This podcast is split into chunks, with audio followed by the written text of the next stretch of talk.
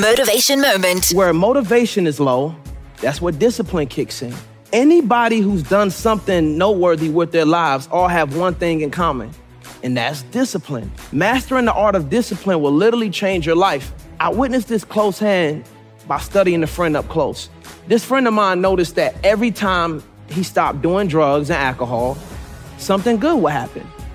He felt as though this was a divine calling from heaven above to halt all his vices. Now, can anyone tell me the three main vices of a 19 year old college student? It's sex, alcohol, and drugs.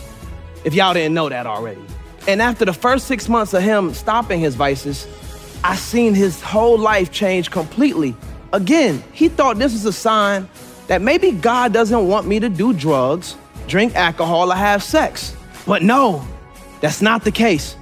He was just simply learning discipline without knowing.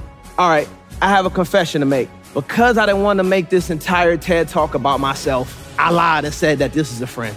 It was actually me. Motivation moment.